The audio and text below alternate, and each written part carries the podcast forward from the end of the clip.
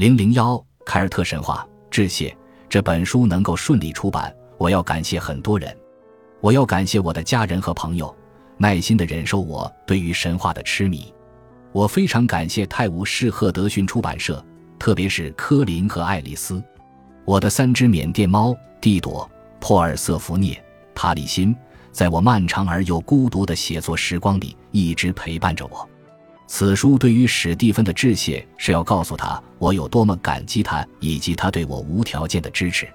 于是康纳尔，所有男人中最敏锐者，让他的德鲁伊们十人一组围绕着他，说道：“库胡兰将蛰伏在那里，并在可怕的宁静中忧思三日以上之后出现，咆哮着将我们全部杀死，歌声耳边萦绕，令他产生幻觉，与像马一样奔腾的海浪搏斗。”德鲁伊们于是施展他们的秘术，吟唱三日之久。